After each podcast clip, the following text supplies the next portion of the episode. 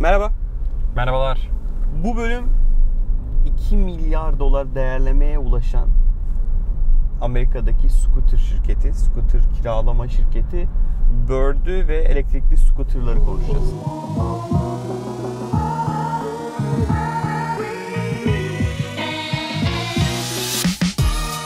Scooter şirketi 2 milyon dolara mı ulaştı?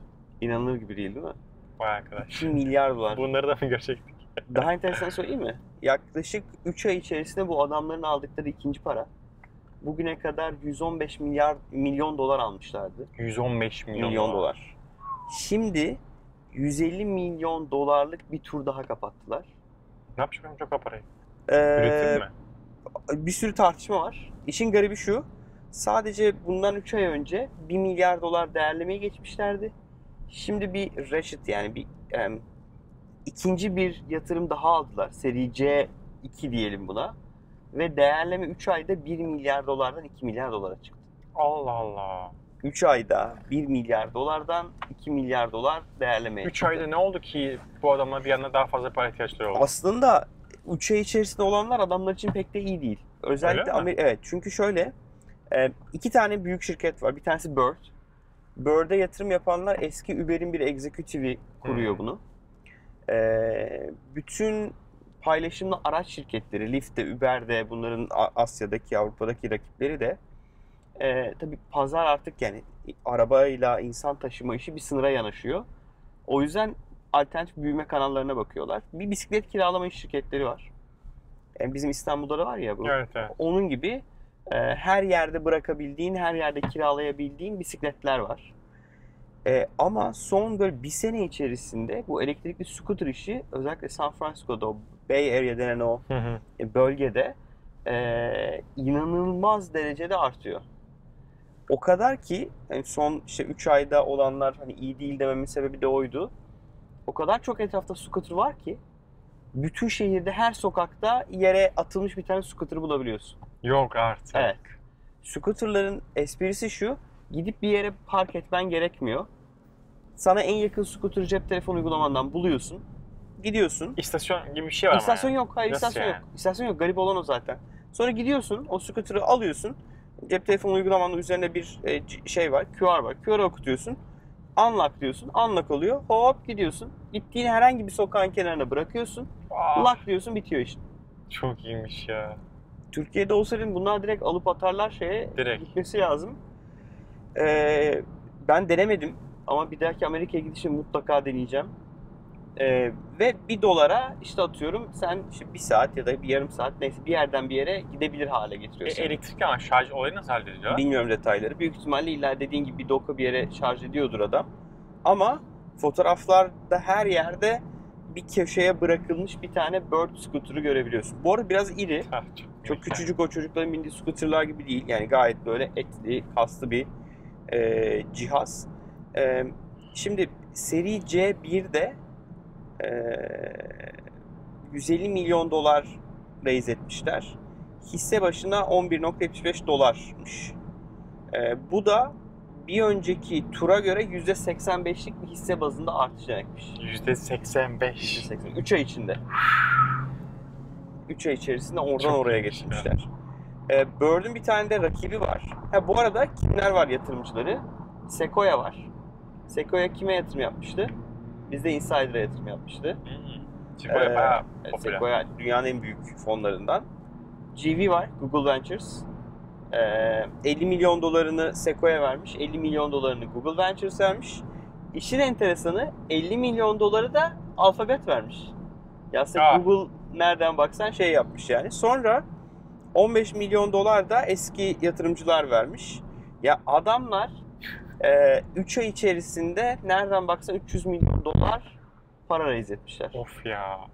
Bu kadar fazla paraya ihtiyacı olmasının bir sebebi şu an Bird'ün diğer büyük rakibi yanılmıyorsam onun adı da Skip galiba.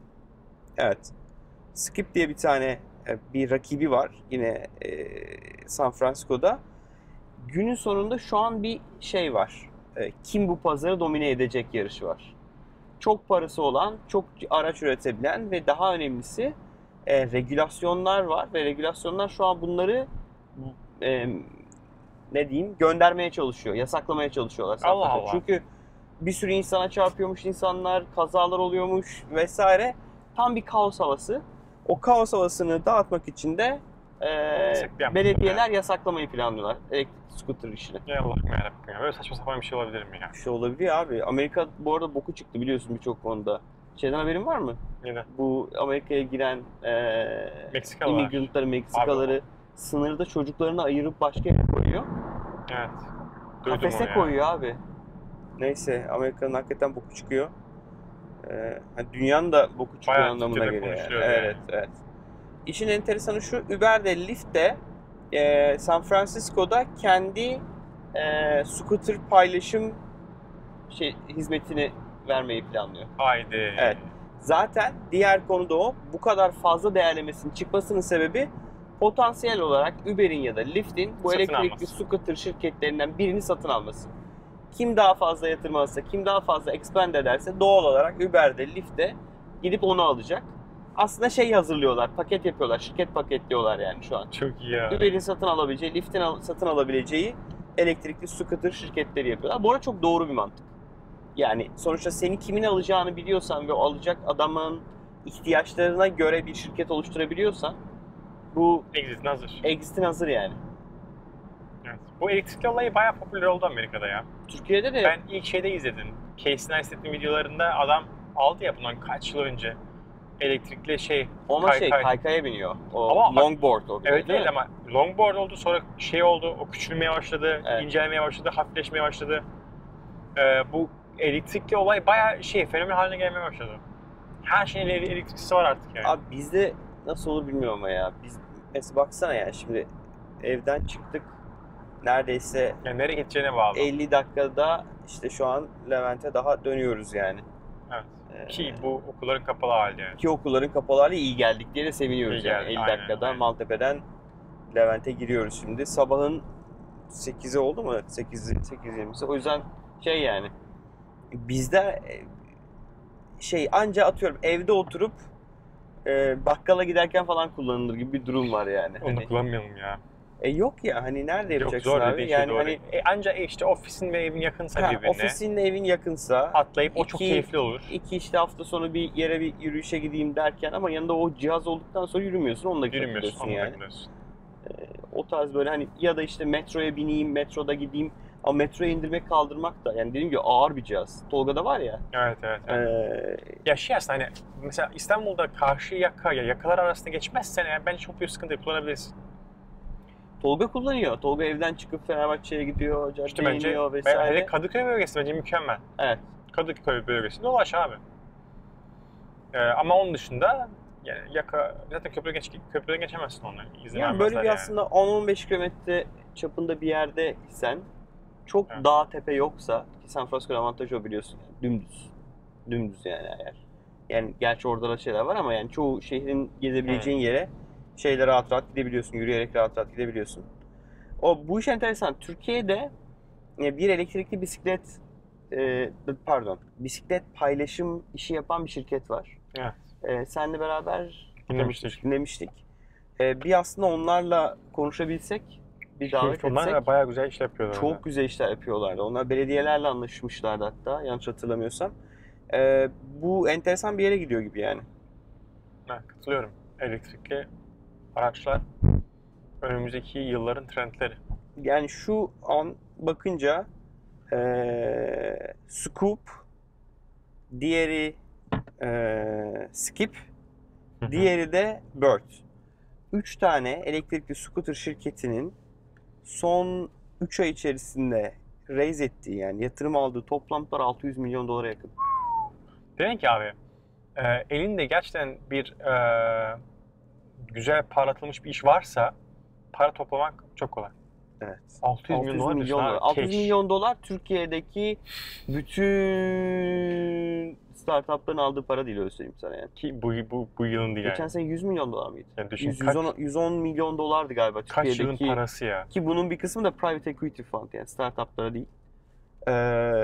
Düşün sadece 3 ayda sadece 3 şirkete ve tek bir konuyla ilgili, elektrikli scooter işiyle ilgili $600 milyon yakın para. Çok para. Çok para yani. Çok para yani. Cash bu abi.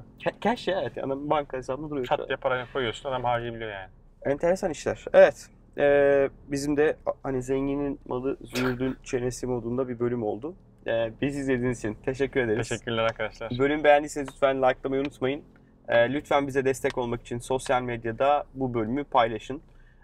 Biz hem YouTube kanalımızdan hem de podcast olarak dinleyebilirsiniz. Hem Apple cihazlardan, Apple Podcast'ten, Android cihazlardan ya da bilgisayardan da Spreaker uygulamasından ya da diğer podcast uygulamalarından bizi dinleyebilirsiniz. Bildiğiniz gibi Gümlet Medya ile beraber yapıyoruz bölümlerimizi. Gümlet Medya'da bizim dışımızda 3 podcast daha var. Girişimci Muhabbeti, Serbest Oyun İmalatı ve Paraşütle Üretim Bandı. Bu 3 podcast'i de yine aynı şekilde hem Apple Podcast'ten hem diğer Spreaker gibi podcast uygulamalarından dinleyebilirsiniz. Görüşmek üzere. Görüşmek üzere.